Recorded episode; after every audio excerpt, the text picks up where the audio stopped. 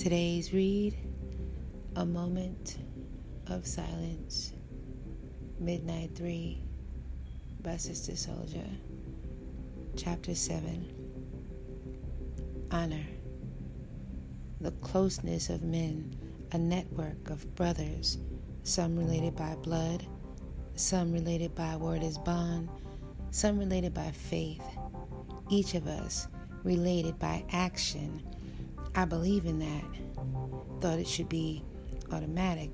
Yet I had operated as an army of one, ninja style. It had worked for the eight years that I had lived in Brooklyn. Now I saw that what I had failed to consider strongly and to do was to build an army. Now that I am sitting here with my hands cuffed, my feet cuffed, my hands chained to my feet, and my feet chained to the next man who's also seated here with his hands and feet cuffed. I'm thinking, this is not the closeness of men I believe in. This is not brotherhood. The one who is chained to me on one side is also chained to the man seated close to him on the other side. We are 12 men, hands and feet, cuffed, and legs chained, one to the other. Reviewing the path that led me to be in this unexpected position, I realized that what I had done wrong was that I had failed to build an army.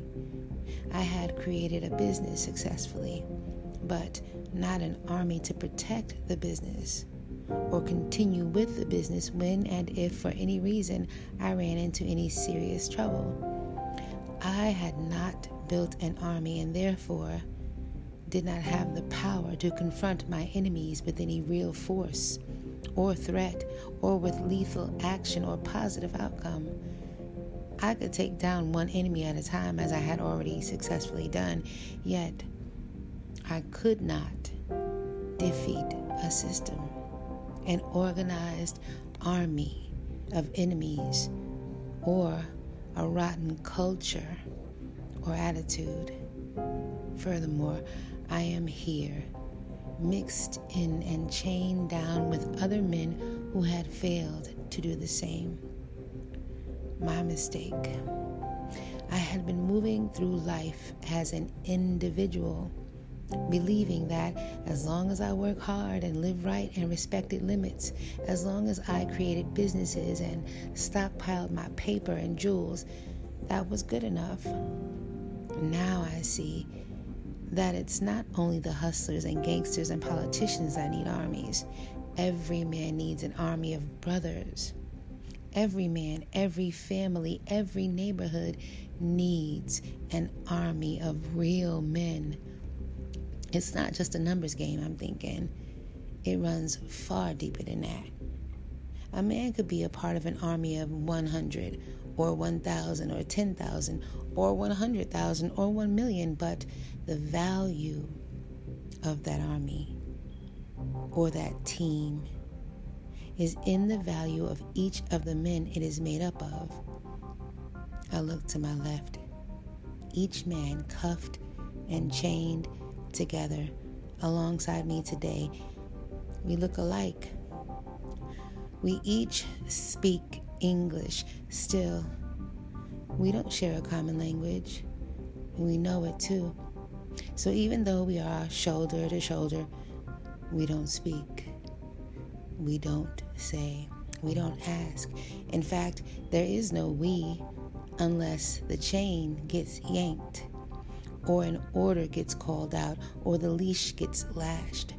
Then, reacting on impulse, we would either start or stop moving. We either sit or stand. Locked down on my birthday. I'm thinking, now I have lived more years in Brooklyn than I lived at home in the African Sudan. My body is here. My mindset is from the other side of the world my mistake. Muslim men are supposed to give da'wah. Da'wah is spreading light, teaching and or introducing and or inviting one or more people to an understanding of Islam, about Muslims and the Holy Quran. To give a man an understanding is to give him the keys to the universe. To hand a man a Quran is to give him the answer towards straightening himself, strengthening himself, and becoming useful to himself, his father, mother, family, and hood. I failed to do that. In fact, I just watched quietly as men without understanding lived recklessly. Some I knew, some I did not know. I just swerved around them, building and working and praying and being rewarded in so many ways. Now, I'm asking myself, what is the value of being one man who has a true faith, strength, family, and business trapped and surrounded by men who have none of that, who don't even want it or know that it is missing and who don't have any idea how it would feel or what it would be like if they did. Inspiring other men to become believers who are not perfect, but who are humbled and striving is the starting point of building an army of men. Not just a band of niggas or a gang of fools or a heap of heedless heathens. I look to my left at these men who are cuffed here, who I am cuffed to, and I felt I knew for sure that the last thing they wanted to hear about was faith. They probably would figure I'm in the same cuffs, same as them, and in the same place, same as them. So shut the fuck up. Without an army of believing men, I'm in a tight spot.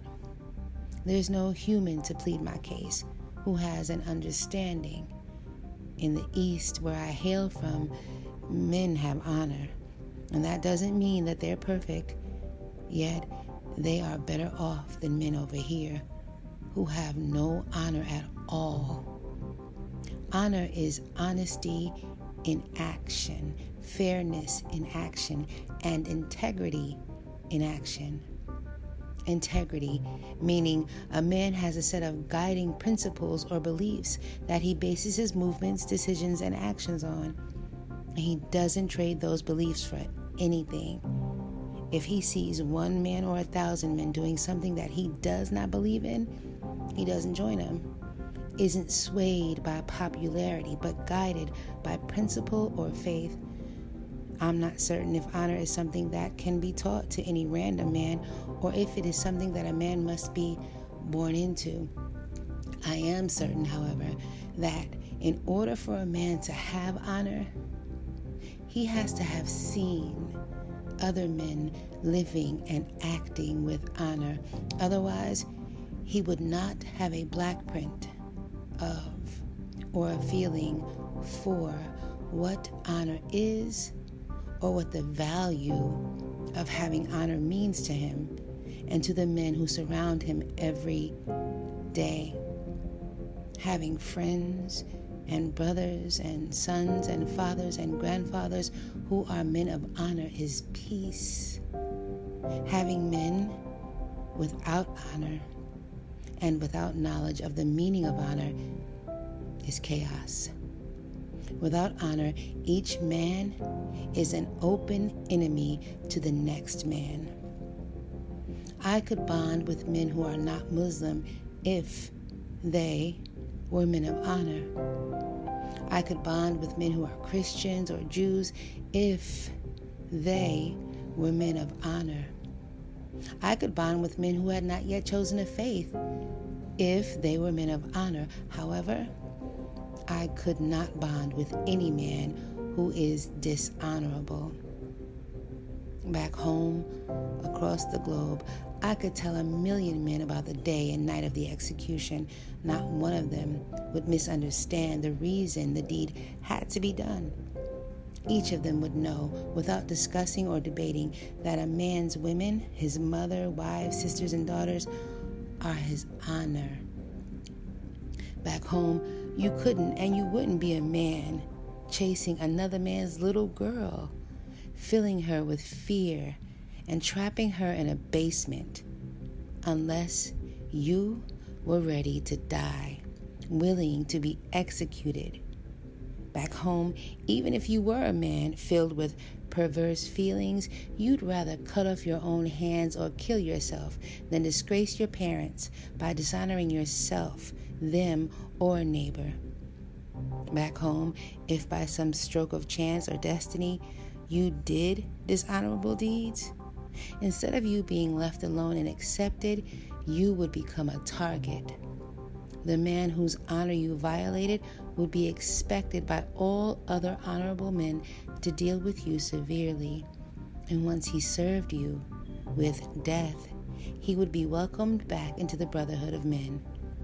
Each man in the brotherhood would have done the same thing given the same or similar situation. As a show of respect, they would never again mention the foul offender or his foul offense to the honorable man who murdered him. They would all know without being reminded that such unlikely violations can only be overcome through silence. Over here, in America, the dishonorable ones are accepted and sometimes even welcomed, and often are given authority over other people's lives, while the honorable ones are dealt with dishonorably. Despite my plan to make a confession and be judged based on my deed and punished based on justice, and to serve my punishment honorably, I'm caught up in a snafu.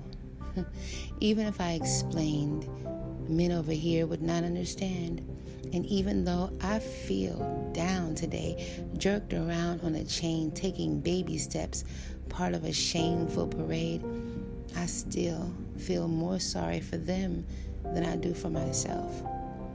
These men who are chained and seated beside me come from a culture without honor. I know there's a thousand of them living in the Brooklyn projects where my family used to live. And they don't even know what's wrong. They don't even know what's missing. They have no God and no Father, no beliefs and no motivation to find out. They're worried and broken mothers and frightened girlfriends, baby mamas and sisters and daughters were scurrying around the corridors of the Brooklyn Court building, talking to their enemies and captors, bartering for their sons, brothers, and boyfriends' lives. Their women, who are also without honor or husbands or protection, and who are also without standards or understanding, were willing to give up anything, say anything, do anything, oh Allah, to get their men out of bondage. My mother, wives, sister, and unborns, I would never allow them to come in here to see me this way or to even be seen by my captors. I would never give my enemies the opportunity to lay eyes on them, to trade words with them, to take money from them, or to lay hands on them La Kadar Allah, God forbid. They would not have the chance to make their evil offers to my women, or take sacrifices from my mother or wives, or to question or interrogate my young sister, or to run my women ragged because of their desperation they feel because of me in cuffs and chains or behind bars. I will keep my family separate from the heat. I feel good about that.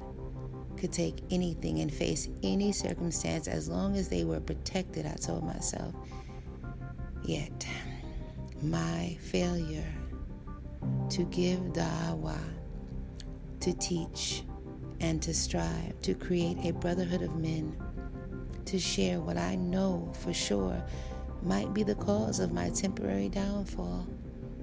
I know if I am here, cuffed and chained and forced to be still, and deep in thought and self criticism it meant that I am supposed to be.